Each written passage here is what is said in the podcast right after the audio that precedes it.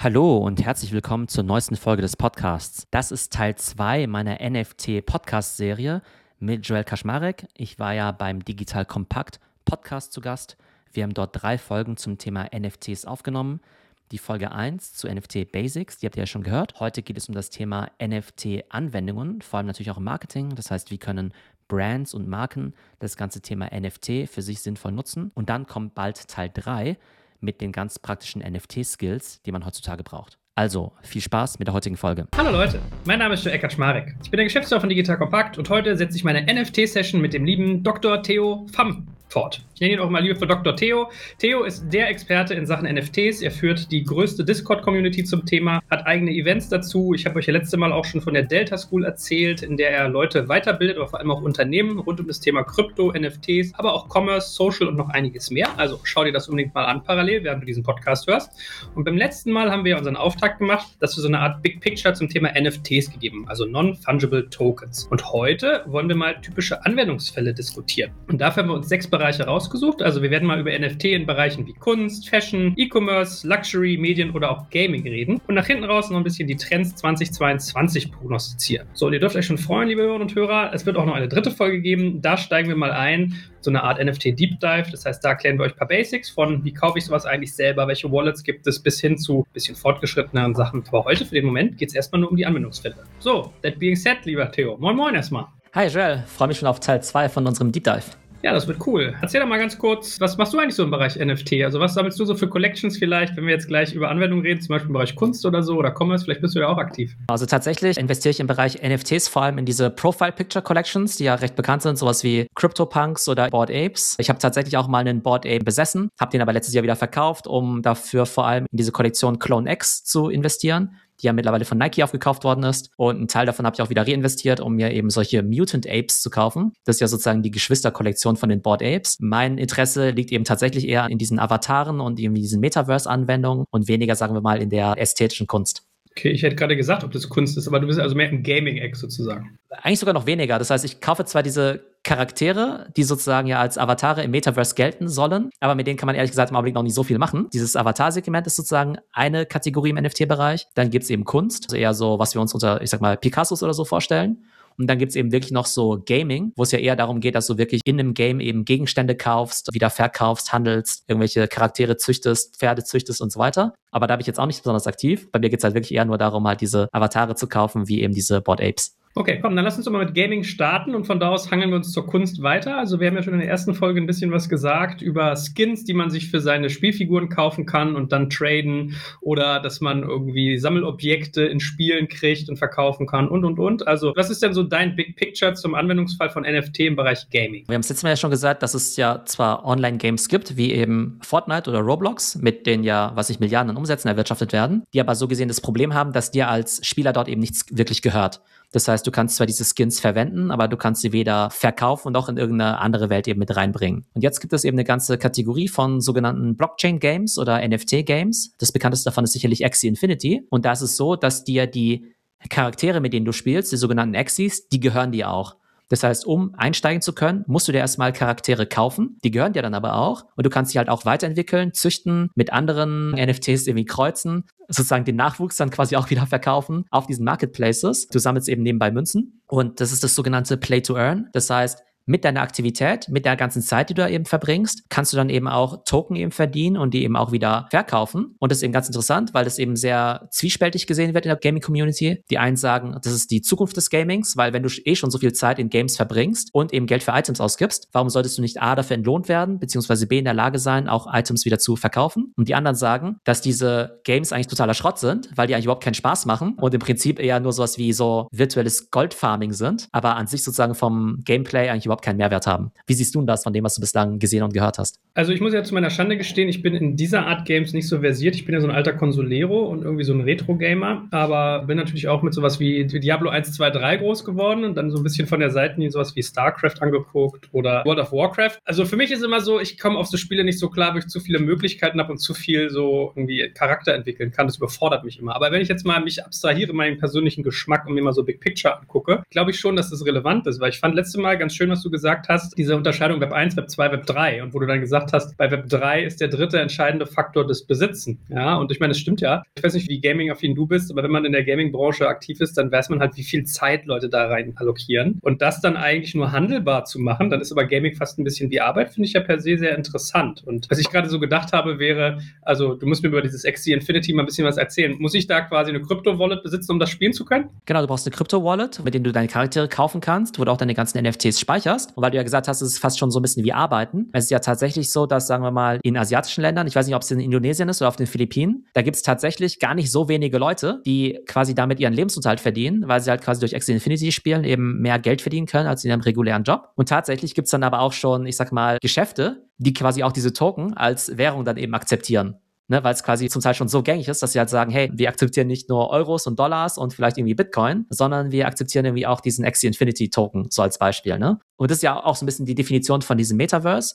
Metaverse bedeutet ja nicht zwangsläufig nur, wir rennen in irgendwelchen 3D-Welten rum, sondern du sagst, dass die Grenze zwischen digitaler und physischer Welt so ein bisschen verschmilzt. Und wenn du jetzt eben sagst, okay, mein Job ist es halt, dieses Online-Game zu spielen ich kriege irgendwie Geld dafür, das hört sich irgendwie erstmal komisch an. Aber wenn du jemandem erzählst, hey, mein Job ist es, den ganzen Tag auf PowerPoint rumzuklicken, ja, und ich kriege irgendwie Geld dafür als Unternehmensberater, das ist ja so gesehen jetzt auch, sagen wir mal, ähnlich abstrakt, wie jetzt in so einem Online-Game irgendwie rumzurennen. Von daher glaube ich, dass es irgendwann wahrscheinlich relativ vergleichbar ist. Ja, ich meine, um mal so die Hörerinnen und Hörer abzuholen, die jetzt vielleicht nicht so eine Nerds sind wie du und ich. Ich meine, man braucht sich ja nur mal vorzustellen, viele Menschen präsentieren sich ja auch gerne auf Social Media, speziell auf Instagram. Und jetzt stelle man sich vor, es gibt jemanden, den ich dafür bezahle, dass er hochwertige Fotos von mir schießt oder die besonders aufwertet, dass es irgendwie wertvoller aussieht, der mir auf einmal eine gefälschte Rolex an die Handgelenk montiert und damit ich irgendwie in meiner Social Online Community als wertiger wahrgenommen werde. Ich glaube, das können sich viele Menschen schon vorstellen, weil es einfach real schon existiert. Ja, also Influencer-Denke ist ja da ein ganz großes Thema. Und wenn man das jetzt mal überträgt und sagt, okay, in der Gaming-Welt ist es halt auch so, da bist du vielleicht noch ein bisschen verspielter, da hast du vielleicht Charaktere, die jetzt irgendwie nur mittelbar dir entsprechen. Du kannst alles sein, was du willst, aber natürlich, warum soll es da anders sein, sehen und gesehen werden? Dann finde ich es schon plausibel. Und ich meine, in der Tat hast du ja vollkommen recht. Es gibt ja auch in vielen asiatischen Ländern, weil es halt auch Niedriglohnländer oft sind, denke ich mal, den Faktor, dass man auch Games für sich spielen lassen kann. Also ich habe das bei irgendwelchen Leveling-Geschichten immer gehört, dass man dann über Nacht seinen Account weggibt und die zocken dich nachts hoch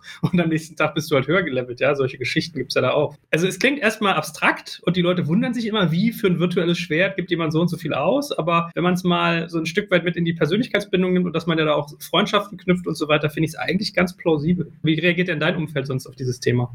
Ich glaube, tatsächlich sind jetzt die meisten aus meinem unmittelbaren Freundeskreis wahrscheinlich jetzt auch keine Gamer und würden dem Ganzen wahrscheinlich auch eher so ein bisschen skeptisch eben gegenüberstehen. Das Lustige ist aber, dass, ich sag mal, ein Game, was sozusagen die Ü40 oder die Ü30 eben spielen, so gesehen, ist ja zum Beispiel Social Media, ne? Bei Social Media geht es ja auch darum, eben Follower zu gewinnen und ob du jetzt irgendwie Instagram-Influencer bist oder LinkedIn-Influencer oder so. Am Ende ist es ja schon so, dass sozusagen dein Ansehen in der digitalen Welt am Ende dann ja auch irgendwie Auswirkungen auf deinen beruflichen Erfolg und so weiter drauf hat, ne? Und tatsächlich ist es zum Beispiel so, dass wenn du jetzt irgendwie NFT-Influencer sein wolltest, du auf jeden Fall schon mal mehr Glaubwürdigkeit in dem Space hast, wenn du halt so ein Affenprofilbild hast, ja? Das heißt, wenn du jetzt irgendwie eine NFT-Beratung machen möchtest oder eben ein NFT-Investmentfonds oder sowas haben möchtest, dann gewinnst du halt sofort an Credibility, wenn du eben auch die entsprechenden NFTs dazu hast. Kann man jetzt irgendwie total albern finden, aber auf der anderen Seite ist ja auch so, dass jetzt irgendwelche Anwaltskanzleien ja auch vielleicht als kompetenter wahrgenommen werden, wenn sie ein krasses Büro haben auf der teuersten Straße in New York oder sowas, wo man dann denkt, oh wow, wenn die sich da ein Büro leisten können, dann müssen die ja irgendwie gut sein. Und genauso ist es eben auch so in diesem NFT-Space. Also ich glaube, dass man sich sozusagen über irgendwelche Sachen irgendwie Status und Credibility irgendwie erkauft, ist, glaube ich, ein ziemlich gelerntes Verhalten von uns. Und manche sagen, ich kaufe mir für 100.000 Dollar den Harvard MBA, andere kaufen sich für 100.000 Dollar eben den Porsche, andere kaufen sich für 100.000 Dollar meinetwegen eine teure Miete in der Maximilianstraße und andere kaufen sich, glaube ich, immer halt einen teuren NFT dafür. Ich glaube, je nachdem, an welche Zielgruppe du dich wendest, kannst du eben mit Geld sozusagen gewisse Dinge eben vermitteln und es kann irgendwie eine Credibility sein, eine Expertise, ein gewisses Image. Und ich glaube, das verstehen die meisten Leute eigentlich schon. Und dementsprechend ist es eigentlich auch ziemlich gut übertragbar. Ja, ich finde auch. Und ich meine, wenn man jetzt immer mal auf das Beispiel geht, was du gesagt hast, dass die eine Gruppe sagt, die Spiele sind scheiße, die kann man nicht spielen. Es ist ja wahrscheinlich nur der erste Schritt. Wart mal ab, bis es ein Spiel gibt, was es verbindet, was es richtig gut kann. Also wenn Blizzard was entwickelt oder wenn jetzt irgendeine Pokémon-Geschichte um die Ecke kommt, du kannst dir deine eigenen Pokémon-NFTs hochzüchten und und und, dann geht aber die Post ab. Und am Ende des Tages, also kommt immer ein bisschen an, aus welchem Eck man kommt im Gaming. Aber ich kenne zum Beispiel aus dem Konsolenbereich noch immer dieses Problem mit dem zweiten Markt. Das heißt, da geht eine Spielefirma hin, programmiert irgendeinen so AAA-Titel. Für den geneigten Laien muss man jetzt dazu sagen, so ein AAA-Titel, der kann auch mal in der Produktion irgendwie 400, 500 Millionen Dollar kosten. Also das ist richtig, richtig teuer teilweise, was da passiert. Da arbeiten teilweise 1500 Leute dran. So, und dann verkaufen die den einmal wie geschnitten Brot mit irgendwelchen Sondereditionen und großen Packages und so weiter und so fort. Und dann ist irgendwann Schicht. Das fadet ja irgendwann so aus. Dann hat jeder gespielt, dann kommt so die nächste Welle oder man verkauft noch Mods und dann kommt das große Thema, die Spiele gebraucht weiter zu verkaufen. Und da gab es ja durchaus auch den ein oder anderen Anbieter oder auch die Konsolenhersteller, die halt sowas versucht haben zu unterbinden, weil sie halt an diesem Zweitmarkt nicht mehr partizipieren. Und da kommen wir jetzt in ein ganz spannendes Feld, wo du, glaube ich, nochmal was beitragen kannst, nämlich diese Royalty-Geschichte mit den NFTs, weil das ist ja auf einmal ein ganz neues Feld, wenn ich als Spielehersteller meine Spiele langfristiger monetarisieren kann. Hast du da Anwendungsfälle, Case Study schon gesehen, die das gut machen?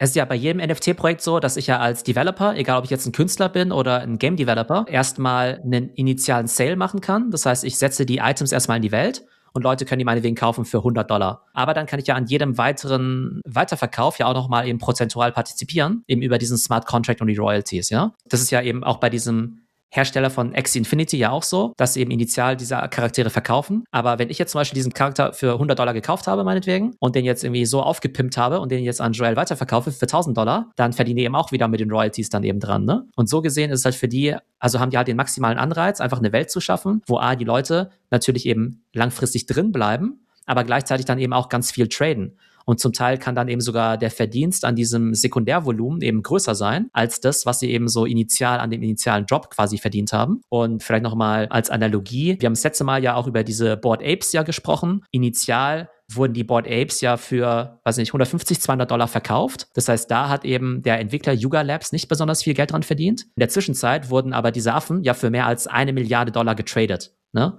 Und wenn sie dann eben jedes Mal dann eben da ihre zweieinhalb Prozent oder sowas bekommen, ist es halt schon ein ganz netter Revenue-Stream, der dann eben so konstant dann eben bleibt. Und deshalb sind diese Firmen ja auch so wahnsinnig hoch bewertet. Board Apes mit 5 Milliarden, Sky Mavis, die Firma hinter Axie Infinity, glaube ich, irgendwie sogar mit 6 Milliarden bewertet, weil die halt virtuelle Güter herstellen. Klar, man weiß nicht, ob die Dinger funktionieren, aber wenn sie mal funktionieren, hast du natürlich fast Margen von 100 Prozent. Ja, das ist wirklich krass. Ich frage mich auch gerade, wie man das versteuern muss. Also vielleicht reden wir da in unserem Deep Dive nächste Folge nochmal drüber.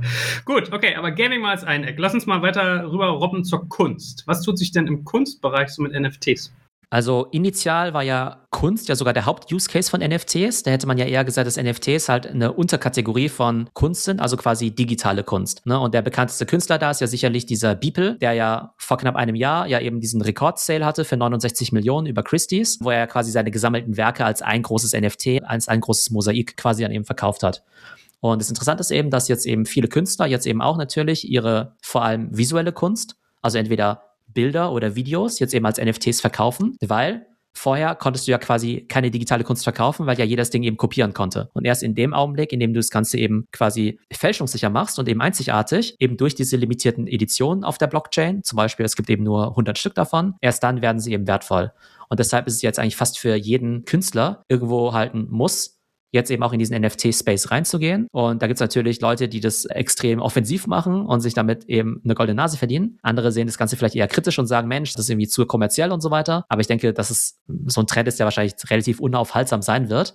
Und auch wenn sich jetzt eben noch Leute dagegen sträuben, ist es halt so ähnlich wie wenn du dich jetzt als Künstler vielleicht damals gegen Streaming oder sowas gesträubt hättest, ja. Das ist halt einfach die Digitalisierung. Und ich glaube, da geht kein Weg dran vorbei. Ja, ich meine, es gibt ja eigentlich auch ganz interessante Parallelen. Also bei mir war es zum Beispiel so, ich mag Fotografie und bei Fotos ist ja theoretisch auch so, du kannst auch von dem Negativ unendlich viele Abzüge machen und weißt nie, ist es ja auch das Original, ja, oder wie viel gibt es davon in der Welt? Und da hat man es ja auch hingekriegt, dass man die irgendwie limitiert hat und so und gesagt hat, hier, das ist jetzt exklusiv und da garantiert der Künstler für. Also das Thema Replizierbarkeit war ja ein großes Thema bei digitaler Kunst. Und was ist denn so dein Blick, wie wird das denn auch so von Galeristen aufgenommen? Weil ich weiß, hier in Berlin gibt es ja irgendwie auch einen sehr, sehr großen, der irgendwie mit NFTs jetzt relativ viel macht. Und ich habe einen Bekannten, der auch im Kunst Kunstbereich ist, der meinte, vor zwei Jahren habe ich da mal NFTs vorgeschlagen, da hieß es noch so, nein, NFTs und Kunst passt nicht zusammen. Und wenn es dann irgendwo abhebt, so in den USA in dem Fall wahrscheinlich, okay, dann riechen wir alle so ein bisschen den Aufwind. Also tut sich da einiges, kommt auch in den Galerien NFT mittlerweile an? Ja, definitiv. Also in Berlin gibt es ja zum Beispiel den bekannten Galeristen Johann König, auch mit der König-Galerie. Der hat ja mittlerweile auch seinen eigenen NFT-Marketplace. Mit dem habe ich auch schon öfter mal gesprochen, auch im Podcast und so. Also super spannend, was die da machen. Ich habe ja auch mit den Leuten von Christie's gesprochen und gerade diese ganz altehrwürdigen Auktionshäuser, wie eben Christie's und Sotheby's, für die ist quasi NFTs wie so ein Lottogewinn, weil es eben A, extrem viel Geld in den Markt bringt, aber eben auch von einer ganz neuen Zielgruppe, weil eben gerade jüngere Leute, also Millennials oder Gen Z, so sie denn Kunst sammeln. Die interessieren sich vielleicht einfach nicht für physische Kunst. Die wollen sich nichts an die Wand hängen. Die wollen vielleicht wirklich NFTs haben. Und da gibt es jetzt wirklich extrem viel Wachstum. Also es gibt sicherlich Traditionalisten, die halt vielleicht die Nase rümpfen würden über den künstlerischen Wert von NFTs oder die sagen würden, hey, ist alles sehr kommerziell. Aber am Ende wollen natürlich gerade Galerien und auch Auktionshäuser natürlich Geld verdienen. Und für die ist einfach ein extrem gutes Business. Auch von der Größenordnung her extrem spannend. Der NFT-Markt letztes Jahr war ja schon eben um die, was nicht, 40 Milliarden Dollar oder noch mehr. Und ich glaube, das ist dann eben schon fast die Hälfte oder ein Drittel von dem physischen Kunstmarkt, ja. Das heißt, wir reden da jetzt nicht über so eine ganz neue Kategorie, die jetzt vielleicht so ein Prozent von dem echten Kunstmarkt ausmacht, sondern eben schon, ich glaube, in absehbarer Zeit ähnlich groß oder sogar größer sein wird. Das heißt, unter künstlerischen Aspekten kann es jetzt irgendwie schwer beurteilen. Ich glaube, da wird es immer Leute geben, die sagen, hey, Sachen, die jetzt nicht auf einem physischen Canvas sind, sind keine echte Kunst. Aber ich glaube, von der Adoption, gerade bei jüngeren Leuten und eben auch gerade kommerziell, kann man jetzt schon sagen, dass NFTs in der Kunstwelt ein sehr großer Erfolg sind mal ganz blöd gefragt, wenn ich jetzt Kunstobjekte in Form eines NFTs kaufe, wo kaufe ich das und was sind die Darstellungsformen? Wir hatten ja in der ersten Folge damals gesagt, du kannst theoretisch ein NFT besitzen, mir einen Screenshot davon schicken, ich kann es als mein Handybildschirm als Hintergrund machen, aber der Besitzer bist trotzdem du. Also die Eigentumsrechte sind manchmal was anderes als die Darstellungsoption. Wie verfahrt man denn mit Kunst und NFT? Wo sehe ich das? Wo kaufe ich das? Also nehmen wir mal an, du fotografierst, ja, und jetzt irgendwie coole Bilder aus Berlin, ja, irgendwie Bilder von der Berliner Startup-Szene, ja, oder meinetwegen welche Porträts, die du irgendwie mit Lunch mit Oliver Samba oder sowas, ja, die du über Jahre eben mhm. geschossen hast und dir gönnen diese Bilder und du willst jetzt meinetwegen irgendwie dein Porträt von Oliver Samba jetzt irgendwie als NFT verkaufen. Dann müsstest du erstmal überlegen, okay, auf welcher Blockchain mache ich es? Zum Beispiel Ethereum. Dann könntest du das Ganze auf deiner eigenen Webseite verkaufen oder eben über eine große Plattform wie zum Beispiel Nifty Gateway, wo aber sozusagen das NFT erstmal in die Welt gesetzt werden muss. Das wird immer so als Mint oder als Launch bezeichnet, ja. Das heißt, du müsstest es eben erstmal veröffentlichen und nehmen wir an, ich bin jetzt irgendwie der Erstkäufer, weil ich zum Beispiel sage, hey, ich bin doch großer Fan von Olli Samba, ich möchte unbedingt dieses erste Bild haben. Das kaufe ich jetzt mal irgendwie für 100 Dollar dir jetzt irgendwie ab und danach kann ich das zum Beispiel auf OpenSea oder anderen sozusagen Zweitmarktplätzen dann eben weiterverkaufen. Ne? Das ist dann eben so der normale Weg. Es wird jetzt einfach immer mehr Infrastruktur gebaut, dass quasi jeder NFTs veröffentlichen kann. Also Shopify zum Beispiel, die arbeiten ja auch schon an so Lösungen, dass im Prinzip jeder jetzt irgendwie auch, ohne dass er jetzt irgendwie Blockchain-Programmierer ist, halt innerhalb von Minuten seine eigenen Kollektion veröffentlichen kann. Beziehungsweise jetzt ist es ja schon möglich, auf OpenSea oder auch auf Seiten wie Rarible, auch als Nicht-Techie, ziemlich schnell seine eigene Kollektion zu launchen. Und was ist der Gedanke? Also Kunst ist ja eigentlich dafür da, sie angeguckt zu werden, angeschaut zu werden und nicht irgendwie nur in Form von einer Datenzeile auf, in einer Wallet zu liegen. Wenn man sowas kauft, wie muss ich mir das vorstellen? Habe ich dann wirklich irgendwie so eine Art virtuelles Bild, was ich mir runterladen kann? Also einfach mal für Laien gesprochen. Man hören jetzt viele zu, na, der Theo sagt hier, ich kaufe mir jetzt bei Sotheby's irgendwie ein NFT, was er gemacht hat vor fünf Jahren, der kriegt noch Royalties und dies und das und jenes. Aber was habe ich in der Hand? Also um mal bei unserem Beispiel zu bleiben, ja. Nehmen wir an, ich kaufe jetzt irgendwie dieses Olli Samba NFT, dann gehört mir erstmal der Token das heißt, ich könnte jetzt sozusagen diesen Token auch wieder weiterverkaufen, ja? Beziehungsweise vielleicht gibt es ja auch noch eine Utility. Vielleicht kann ich mich ja mit dem Token irgendwo einloggen und bin dann irgendwie zu Gast bei deiner nächsten Digital Kompakt Konferenz oder sowas. Ne? Das war dieses ganze Utility-Thema, was wir erwähnt haben. Dann ist aber die Frage, du als Künstler, welche Rechte verkaufst du mir jetzt eigentlich mit? Hast du mir jetzt eben nur den Token verkauft oder kann ich jetzt quasi auch mit dem Bild jetzt machen, was ich will? Gehört das Bilderrecht quasi Oliver Samba, weil der jetzt irgendwie da drauf ist? Gehört es quasi dir, weil du der Fotograf bist? Oder gehört es jetzt irgendwie mir, weil ich der Tokeninhaber bin?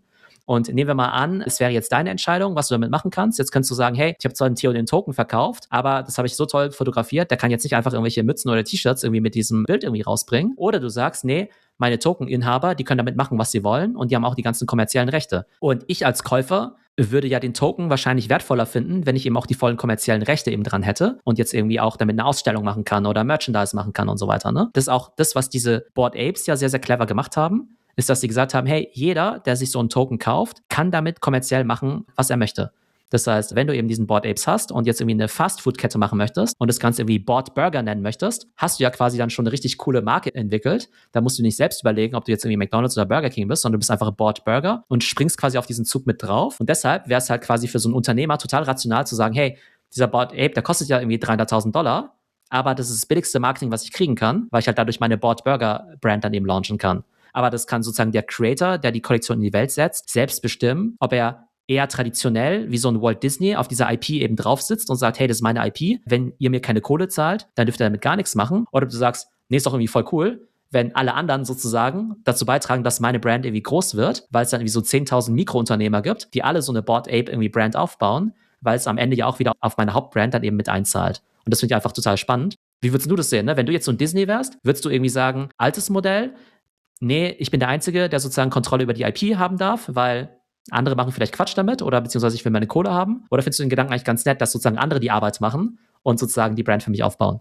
Ich bin ja da immer der Meinung, dass Markenqualität gepflegt werden will. Also ich hätte dann eher Angst, dass die dann irgendwie meinen Board Ape mit irgendeinem nackten Pillermann zeigen oder sowas oder in einem nichtwertigen Umfeld, ne? Deswegen, aber ich im Prinzip verstanden. Ich muss gerade an Musik denken. Also ich habe irgendwie relativ viel Zeit hier mit Sebastian Krumbigel von den Prinzen verbracht, der mir dann erklärt hat, wieso Musikrechte in Deutschland funktionieren. Und du kannst zum Beispiel als deutscher Sänger deine Musikrechte nicht verkaufen, die Urheberrechte. Du kannst zwar die Nutzungsrechte verkaufen, aber der Autor bist immer du. Und in den USA ist zum Beispiel anders, wenn Lady Gaga einen Song schreibt und du kaufst den ab, dann ist es deiner, dir gehört alles und Lady Gaga kriegt gar nichts mehr. Ne? Das ist man ganz schnell bei so Themen wie GEMA und so. Das ist ganz interessant, sich über sowas mal Gedanken zu machen im künstlerischen Bereich. Also da tun sich ganz neue Dinge auf. Und ich meine, wir reden jetzt die ganze Zeit über NFTs im Sinne von Bildern. Kann auch Musik-NFT sein. Ja klar, es gibt jetzt Musik-NFTs und die funktionieren so, dass du als Künstler deinen Song als NFT verkaufen kannst und dann zum Beispiel einfach nur sagen könntest, hey, den Song gibt es halt nur als NFT und nur die Besitzer des NFTs können irgendwie den Song hören.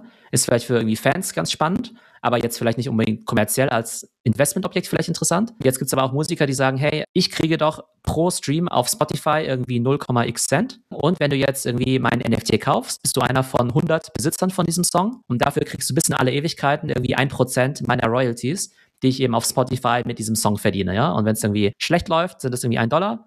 Und wenn es irgendwie gut läuft, keine Ahnung, sind es irgendwie Hunderttausende von Dollar, weiß man natürlich nicht. Aber im Prinzip kann man halt sozusagen ein Asset dann eben verkaufen, an das dann eben auch gewisse Revenue Streams dann eben auch gebunden sind. Und das ist halt dann irgendwie ganz spannend, weil du dann schon wieder sagen könntest, naja gut, das NFT ist eben nicht nur so ein lustiges Bild von irgendeinem so Cartoon oder so, sondern das ist im Prinzip ein Vertrag und wenn du das NFT kaufst, bist du quasi Eigentümer oder beziehungsweise hast einen Anspruch an diese Revenue Streams. Jetzt stell dir das mal vor, wie mächtig das wäre, wenn so Ariana Grande oder weiß ich nicht, Rihanna oder sowas bringen ein neues Album raus und dann gibt es Part 1 und Part 2 von irgendeinem Song und Part 2 ist nur ein NFT, den man verkauft. Und die verkaufen die einmal und haben noch ihre Royalties, an denen die daran partizipieren. Also ich stelle mir das ziemlich mächtig vor, was man damit machen kann, ehrlich gesagt. Weil es ja auch alles so emotionalisiert ist. Also wir haben ja eben über Gaming geredet, jetzt über Kunst. Also bei Gaming finde ich hochgradig emotional und bei Kunst ja genauso, ja. Wenn du also irgendwie über Musik mal nachdenkst, also da kann ich mir echt spannende Dinge vorstellen, ehrlich gesagt. Ja, und da gibt es ja verschiedene Dimensionen. Das eine kann ja tatsächlich sein, dass du vielleicht deinen Künstler unterstützen möchtest. Vielleicht nicht den, der jetzt irgendwie schon riesig groß ist. Aber gerade wenn du sagst, hey, das ist ein junger Künstler, ich kaufe mir sein NFT, weil ich den unterstützen möchte, ja, auch ohne irgendwelche Gewinnabsicht oder sowas. Oder vielleicht sagst du, okay, der ist irgendwie ein junger Künstler, ja, ich möchte ihn unterstützen, vielleicht kommt er auch mal groß raus und dann kann ich ihm auch davon profitieren, wäre ja total cool. Aber das heißt, du besitzt halt quasi wieder was, ne, wieder dieses Thema Ownership. Du besitzt quasi wieder einen Teil oder kannst an dem Erfolg von so einem Künstler dann eben partizipieren, schließt quasi eine Wette drauf ab, das ist ja irgendwie auch wieder total interessant. Und es ist natürlich auch eine gewisse Art von Startup-Funding oder Crowdsourcing-Mechanismus, wo jetzt natürlich auch Companies sagen könnten, hey, ähm, ich habe jetzt irgendwie keine Business Angel, ich habe jetzt keine VC-Investoren, sondern ich raise quasi Geld über meine Community. Und so gesehen könntest du halt sagen, dass das, was im NFT-Space jetzt gerade passiert, irgendwelche Online-Games, Axie Infinity oder Board Ape, könntest halt auch sagen, dass Board Ape quasi ist wie Walt Disney, halt eine Media Company, die aber halt sozusagen initial ihr erstes Geld geraced hat, indem sie halt irgendwelche NFTs verkauft haben und halt quasi damit ihr Seed Investment eben an Bord geholt haben, um damit eben ihr Unternehmen immer weiter auszubauen. Ne? Das heißt, da hast du total viele Möglichkeiten. Aber die Investoren werden halt belohnt. Ne? Also, wenn du jetzt halt immer davon sprichst, jeder Board Ape ist irgendwie 300.000 wert, also ja, ist er, aber halt auch unter anderem für die Leute, die halt vor x Monaten halt gesagt haben, hey, ich bin bereit, 100 Dollar, 1000 Dollar, 10.000 Dollar für so einen blöden Affen irgendwie auszugeben. Und damit haben sie ja zumindest indirekt ja auch das Wachstum der Firma ja irgendwie auch angekurbelt. Und wenn die Firma, die Board Ape Entwickler, jetzt halt was total krasses draus machen und tatsächlich das neue Disney werden, dann werden halt quasi die Token Holder halt zumindest indirekt extrem stark dafür belohnt. Ja, dann stell dir vor, wie cool es wäre. Ed Sheeran schreibt einen neuen Song und der hat irgendwie zwölf Strophen und jede Strophe hat irgendwie, weiß ich nicht, sieben Zeilen und du kannst eine Zeile in diesem Song kaufen und hast dann noch irgendwie, was du letztes Jahr mal meintest, irgendwie Zugang zu irgendwie, weiß ich nicht, wenn er sein Chicago-Konzert gibt, Backstage oder seine Europatournee oder was weiß ich nicht was. Also ich finde, dann versteht man das Prinzip schon relativ schnell. Es geht um Ownership, es geht um Exklusivität, um Zugang, also auch ein Geschäftsmodell, was da sozusagen hintersteckt. Aber gut, Kunst mal abgehakt. Fashion habe ich gelesen. Hast du auch noch spannende NFT-Anwendungen? Was gibt's denn da bitte schön? Also da geht es halt ganz klar um das Thema digitale Fashion. Das haben wir an verschiedenen Stellen ja schon mal ein bisschen angeschnitten. Aber die Idee ist ja schon, dass du sagst, hey, wenn ich jetzt halt im Metaverse unterwegs bin, dann möchte ich irgendwie auch cool aussehen. Beziehungsweise, wenn du jetzt auch in Fortnite rumrennst oder in Roblox, da gibt es ja immer so einen Standardcharakter. Aber wer möchte schon der Standardcharakter sein? Das ist ja wie quasi auf dem Schulhof oder in der Uni oder sowas halt irgendwie die uncoolsten Klamotten zu haben oder sowas. Ne? Das heißt, du willst dich natürlich so ein bisschen aufpimpen. Und wenn du jetzt natürlich viel Zeit im Online-Game, im Metaverse, wie auch immer irgendwie verbringst, dann willst du dir vielleicht auch coole digitale Fashion kaufen. Und das wird auf jeden Fall ein ziemlich großer Markt sein, dass du halt einfach deinen Charakter irgendwie aufpimpen kannst. Und der Markt für In-Game Assets ist ja in Non-NFT-Games jetzt ja schon irgendwie ein zig Milliarden Markt. Und durch NFTs wird ja quasi einfach nur noch größer gemacht.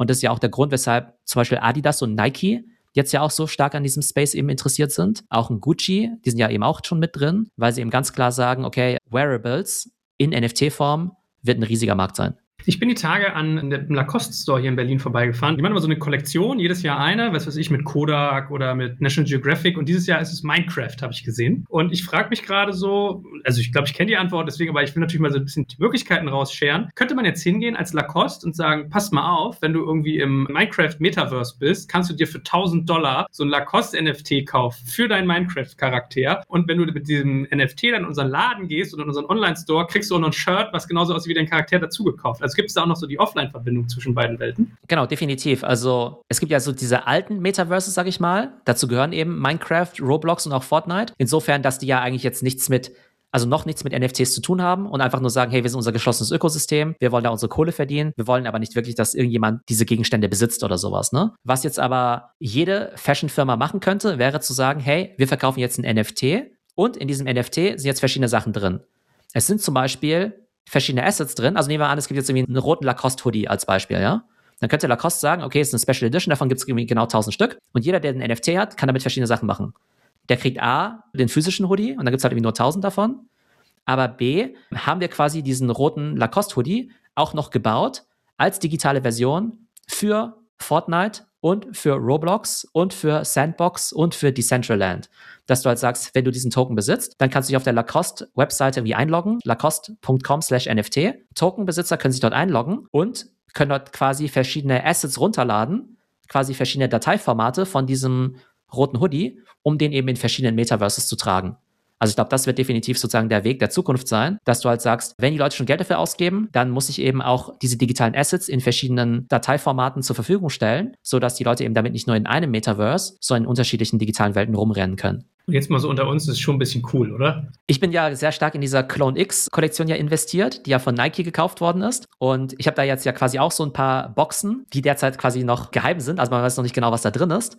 Aber da wird wahrscheinlich in den nächsten Tagen das Geheimnis gelüftet und da wird eben auch digitale Fashion drin sein, womit ich dann eben entweder meine Charaktere anziehen kann, beziehungsweise da wird es dann ja auch solche digitalen Marketplaces geben, wo ich dann eben auch diese Sachen auch einfach traden kann, ja. Das heißt, genauso wie es ja irgendwie physische Sneaker Flipper gibt, ja, oder Leute, die als Sneaker handeln, wird es halt Leute geben, die einfach digitale Fashion dann eben handeln und ganz genau wissen, hey, dieser digitale Sneaker oder dieses digitale T-Shirt ist irgendwie mega selten und wenn ich den jetzt irgendwie für 100 Dollar kaufen kann, kann ich den morgen gleich wieder für 1000 Dollar weiterflippen.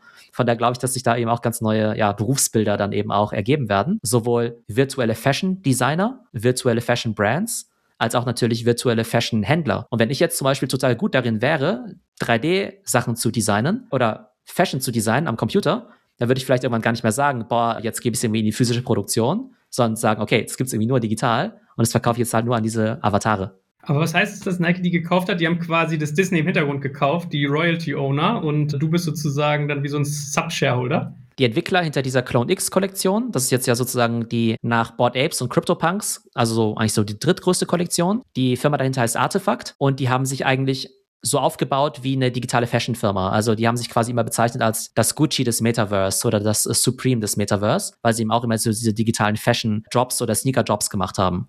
Und jetzt sagen sie eben, okay, wir bauen jetzt ein komplettes Metaverse mit digitalen Charakteren, digitalen Wohnungen und digitaler Fashion. Und da hat dann eben Nike gesagt, hey cool, wir wollen eh in diesen Bereich einsteigen. Jetzt lass uns doch diese komplette Company kaufen. Das heißt, da, wo Adidas einfach nur gesagt hat, hey, wir kaufen uns jetzt irgendwie einen Affen für 150.000 Dollar und machen so eine Art Kooperation als Einstieg ins Metaverse, hat halt Nike gleich mehrere hundert Millionen Dollar oder vielleicht sogar eine Milliarden Dollar in die Hand genommen, um zu sagen, hey, wir kaufen komplett so eine Company auf als unseren Startpunkt ins Metaverse. Crazy shit. Vielleicht noch als letzte Frage zu dem ganzen Eck Kunst, Fashion. Wie erkenne ich denn zu einem frühen Zeitpunkt, welche gut werden? Weil ich glaube, deine Kunst besteht ja auch darin zu sagen, ich kaufe so ein Board Ape, wenn er 100 Dollar kostet und nicht, wenn er 100.000 Dollar kostet. Hast du da irgendwie Tipps und Tricks? Also bei Board Ape war ich dann leider nicht so clever, den schon bei 100 Dollar zu kaufen, sondern ein bisschen später. Aber prinzipiell gibt es eigentlich so drei Kriterien. Wer ist der Creator dahinter? Gefällt mir das Artwork? Und gibt es eine Utility hinter diesem NFT? Also bringt er mir denn irgendwas? Also Künstler könnte zum Beispiel bedeuten, wenn es eben schon ein bekannter Künstler aus der analogen Welt ist, sagen wir mal so ein Damien Hirst oder so, ja, dann könntest du halt sagen, okay, ist ein bekannter Künstler, wahrscheinlich wird seine NFT-Kollektion auch ganz cool sein.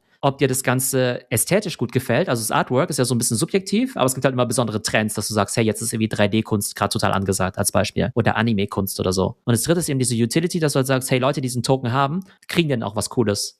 Und dieses was Cooles kriegen könnte eben sein, physische Klamotten, Merchandise, Events, weitere NFTs als Airdrops und so weiter. Da gibt's halt gewisse Studios, die sich eine Reputation aufgebaut haben, weil die einfach ihren Leuten, ihren Token-Holdern immer coole Sachen geben. Und wenn du halt quasi solche Muster identifizieren kannst und sagen kannst, hey, die Kunst ist irgendwie gerade angesagt, das liegt irgendwie gerade im Trend, der Künstler dahinter, der hat auch schon mal was Cooles gemacht und der ist irgendwie bekannt dafür, dass er auch wirklich was für seine Community macht. Dann sind da sozusagen schon mal drei Checkmarks, wo du sagen kannst, okay, mit einer gewissen Wahrscheinlichkeit wird es eine erfolgreiche Kollektion werden. Luxury haben wir uns ja noch als Thema auf die Fahne geschrieben, weil ich schätze mal, es ist relativ analog zu Fashion, oder? Dass man versucht, diesen Luxusgedanken, Verknappung, Verkürzung ins Metaverse zu transportieren und da eine Wertigkeit zu erzeugen. Oder siehst du noch was on top, was wir vergessen haben? Nee, das ist tatsächlich relativ analog. Also viele beschweren sich ja immer darüber, dass du sagst, naja, so ein NFT, der hat ja keinen intrinsischen Wert und warum kostet der jetzt irgendwie jetzt plötzlich 10, 20, 100.000 Dollar? Und bei Luxury finde ich es ja genauso frappierend, wenn du sagst, okay, das ist jetzt eigentlich ein weißes T-Shirt, ja, das kostet eigentlich 5 Dollar und wenn dann halt ein Gucci-Logo drauf ist, kostet es halt irgendwie 500 Dollar, ja. Das ist ja irgendwie ähnlich künstlich. Und deshalb glaube ich, dass sich gerade eben alle Luxusfirmen und Uhrenfirmen, dass die sich halt erst recht extrem für diesen Bereich eben interessieren, weil es eigentlich ihrem physischen Geschäftsmodell eigentlich schon sehr, sehr nahe kommt. Also einfach irgendwie irgendwo fiktive Werte irgendwie zu schaffen, die irgendwie rein auf Branding und Marketing sozusagen basieren, die auf Verknappung eben basieren, auf Hype, um die dann eben sehr teuer zu verkaufen. Ganz spannend auch. Es gibt ja zwei große Luxusgruppen in der Welt. Also einerseits natürlich den Louis Vuitton-Konzern und dann eben auch Kering. Und zu Kering gehören ja unter anderem dann eben auch Gucci und Saint Laurent und auch Balenciaga. Und das ist eben ganz interessant. Einmal dieser Kering-Konzern, der ist ja schon lange bekannt dafür, dass sie sehr experimentierfreudig sind. Das heißt, die machen schon lange irgendwelche Sachen mit Roblox und virtuelle Sneaker und Augmented Reality Sneaker und so weiter. Das heißt, die sind natürlich auch sehr stark an diesem ganzen Thema NFT und Metaverse eben interessiert. Das heißt, sie sind sehr experimentierfreudig. Der Bernard Arnault, der was nicht, reichste Mensch Europas oder der Welt sogar, der Chef von Louis Vuitton-Konzern, der sagt, ja, er weiß noch nicht so genau, was er davon halten soll, findet er irgendwie interessant, könnte aber auch eine riesen Bubble sein. Wenn du aber die Social-Media-Profile von seinen beiden Söhnen anguckst, Frédéric Arnaud und auch Alexandre Arnaud, die sind ja CEOs von manchen von diesen Brands, irgendwie Tag Heuer, der Uhrenbrand, oder eben auch von Rimowa oder Tiffany und so weiter. Ne? Wenn du auf deren Social-Media-Profile gehst, dann wirst du eben sehen, dass eben der eine einen CryptoPunk-Profile-Picture hat und der andere hat eben so ein Clone X Profile Picture, ja. Das heißt, die sind da eben schon voll drin. Von daher glaube ich, dass eben sowohl der Louis Vuitton Konzern als auch der Kering Konzern da eben extrem stark in diesen Bereich reingehen werden. Ja, ich finde immer ganz interessant, wie man merkt, wie einfach auch so ein Blueprint einfach runtergebaut wird. Ne? Also ich bilde mir ein, Remover hat ja die Geschäftsführung gerade abgegeben, aber das finde ich so plakativ, weil es ist so ein deutsches Qualitätsunternehmen gewesen mit Historie und dann kommst du hin und machst eine Luxury-Brand draus, indem du verknappst, indem du irgendwie Design reinbringst und so weiter. Und das jetzt auf Steroiden im NFT-Space ist interessant. Aber ich möchte mit dir gerne noch über zwei weitere Bereiche reden, E-Commerce und Medien. Fangen wir mit E-Commerce an. Gibt es im Commerce-Bereich noch was, was dich auch schon ein bisschen angerissen wurde mit den Sachen, die wir jetzt schon besprochen haben? Ich glaube, was man halt im E-Commerce-Bereich sehen wird, ist halt dieser Token-Login, dass es einfach immer mehr Webseiten geben wird, wo du dich halt nur noch mit NFTs einloggen kannst, ja dass du eben nur noch zum Beispiel Zugang haben wirst zu bestimmten Kollektionen, wenn du eben über bestimmte Token dann eben auch verfügst, beziehungsweise dass vielleicht irgendwelche Companies auch sagen werden, hey, es gibt halt auf unseren Webseiten jetzt irgendwie keinen Account mehr im klassischen Sinne, also es gibt irgendwie kein Username und Passwort, sondern eben noch diesen Token-Login. Und das finde ich dann eben extrem spannend, dass sozusagen die Webseite der Zukunft vielleicht dann eben nur noch diesen Token-Login dann eben haben wird, beziehungsweise ja auch solche E-Commerce-Companies wie jetzt eben Shopify oder eben auch Salesforce ja eben auch schon an solchen NFT-Lösungen dann eben arbeiten dass eben auch wirklich jedermann seine eigene NFT-Kollektion dann eben launchen kann. Ne? Und das ist dann eben so dieser nächste Schritt der Digitalisierung. Erstmal haben uns eben Shopify und Salesforce dabei geholfen, eben unsere physischen T-Shirts und Schuhe und so weiter eben zu verkaufen. Sowohl für Privatpersonen als auch für Enterprise-Lösungen. Und dass die jetzt eben sagen, okay, der logische nächste Schritt sind dann eben auch diese NFTs. Ich finde den Faktor Utility eigentlich dabei mit am spannendsten irgendwie. Ne? Also ich glaube, finde, den sollte man an der Stelle nochmal betonen, dass ja dieser Funktionsgedanke, also ein digitales Gut wie so eine Art Schlüssel auch zu behandeln, zu etwas, was vielleicht in der realen Welt wieder was aufschließt oder in der digitalen Welt was anderes, was dann wieder was aufschließt. Den Faktor finde ich ja irgendwie, da kannst du ja reinbauen, bis der Arzt kommt. Kann man sowas eigentlich auch mal noch nachtragen? Also wenn ich einmal ein NFT geschaffen habe, muss dann die Utility schon drin sein oder kann man die theoretisch auch noch nachbauen?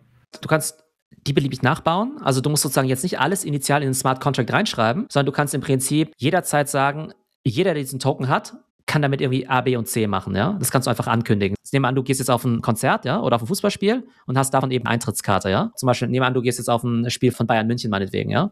Jetzt könnte ja Bayern München jetzt sagen, jeder, der jetzt irgendwie mit seiner Bayern München physischen Eintrittskarte irgendwo ankommt, der kriegt dafür auch noch ein Trikot geschenkt oder sowas, ne? Oder kriegt er wieder ein Autogramm vom Lewandowski oder sowas, ne? Das wäre irgendwie alles denkbar. Und du kannst halt quasi diese Use Cases von diesen NFTs beliebig weiterentwickeln. Das Interessante ist sogar, dass Firmen sozusagen Utilities aufbauen können, basierend auf NFTs, wo sie gar nicht der Herausgeber sind. Also ich bin jetzt Louis Vuitton und könnte zum Beispiel sagen, die neue Louis Vuitton-Tasche, die gibt's irgendwie nur für Leute, die so ein Board Ape haben.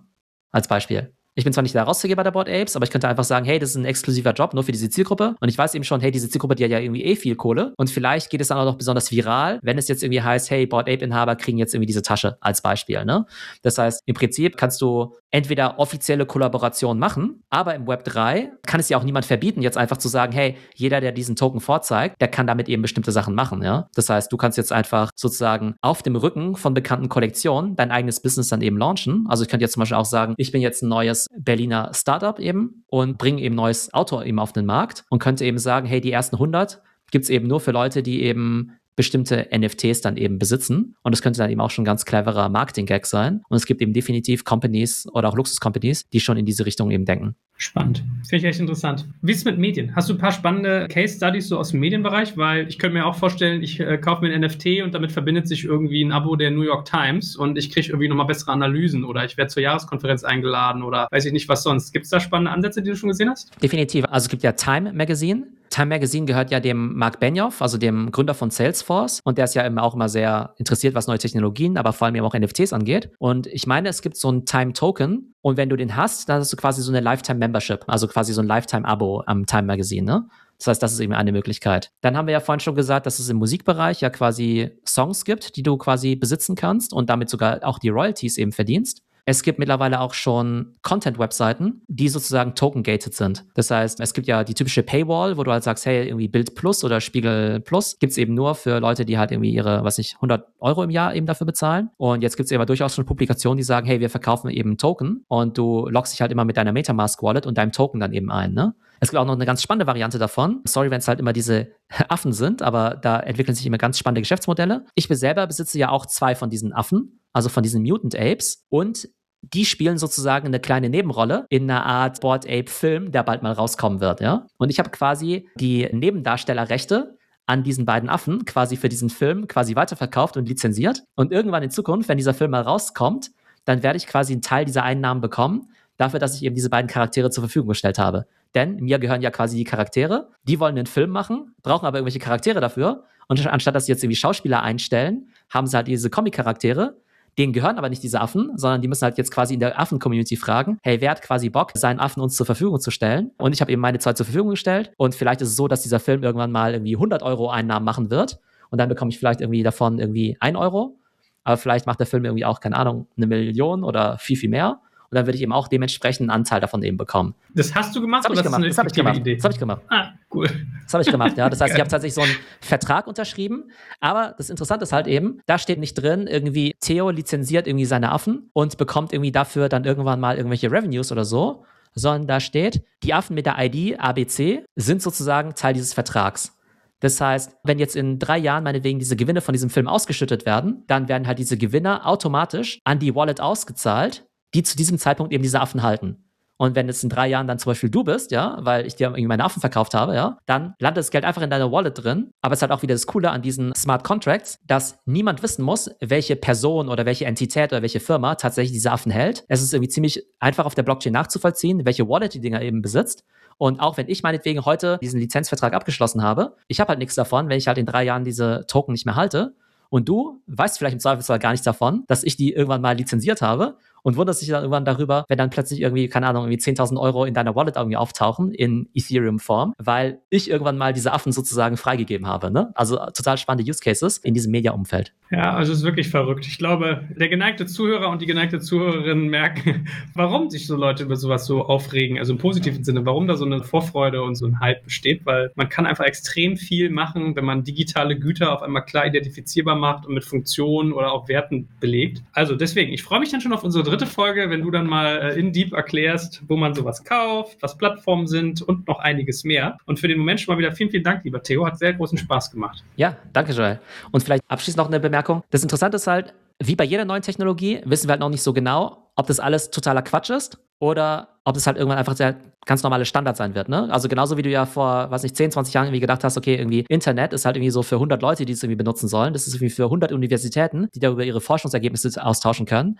Aber mehr Potenzial gibt es dafür irgendwie nicht. Bei NFTs weiß ich ehrlich gesagt auch nicht, ja. Also ich finde es irgendwie ganz cool. Kann sein, dass sich das als totaler Quatsch irgendwie entpuppen wird. Who knows? Kann aber auch sein, dass in fünf Jahren die Leute sagen werden, okay, wie konnten wir überhaupt jemals in einer Welt leben, wo digitale Besitzverhältnisse nicht ganz glasklar geregelt sind über die Blockchain über Smart Contracts und über Token. Wie konnte es überhaupt jemals Leute geben, die für 100 Dollar sich eine digitale Skin kaufen, die sie eben nicht selber traden können, die sie nicht selber verkaufen können, die sie eben nicht portieren können? Und das wird eben das Spannende sein. Ne? Also wir werden dann alle schlauer sein. Wahrscheinlich liegt die Wahrheit irgendwo dazwischen. Aber entweder alles totaler Quatsch oder das Logischste, was es überhaupt nur geben kann. Ja, ich bin gespannt. Schauen wir mal. So, das war Teil 2 meiner Mini-Podcast-Serie mit Digital Kompakt und dem lieben Joel.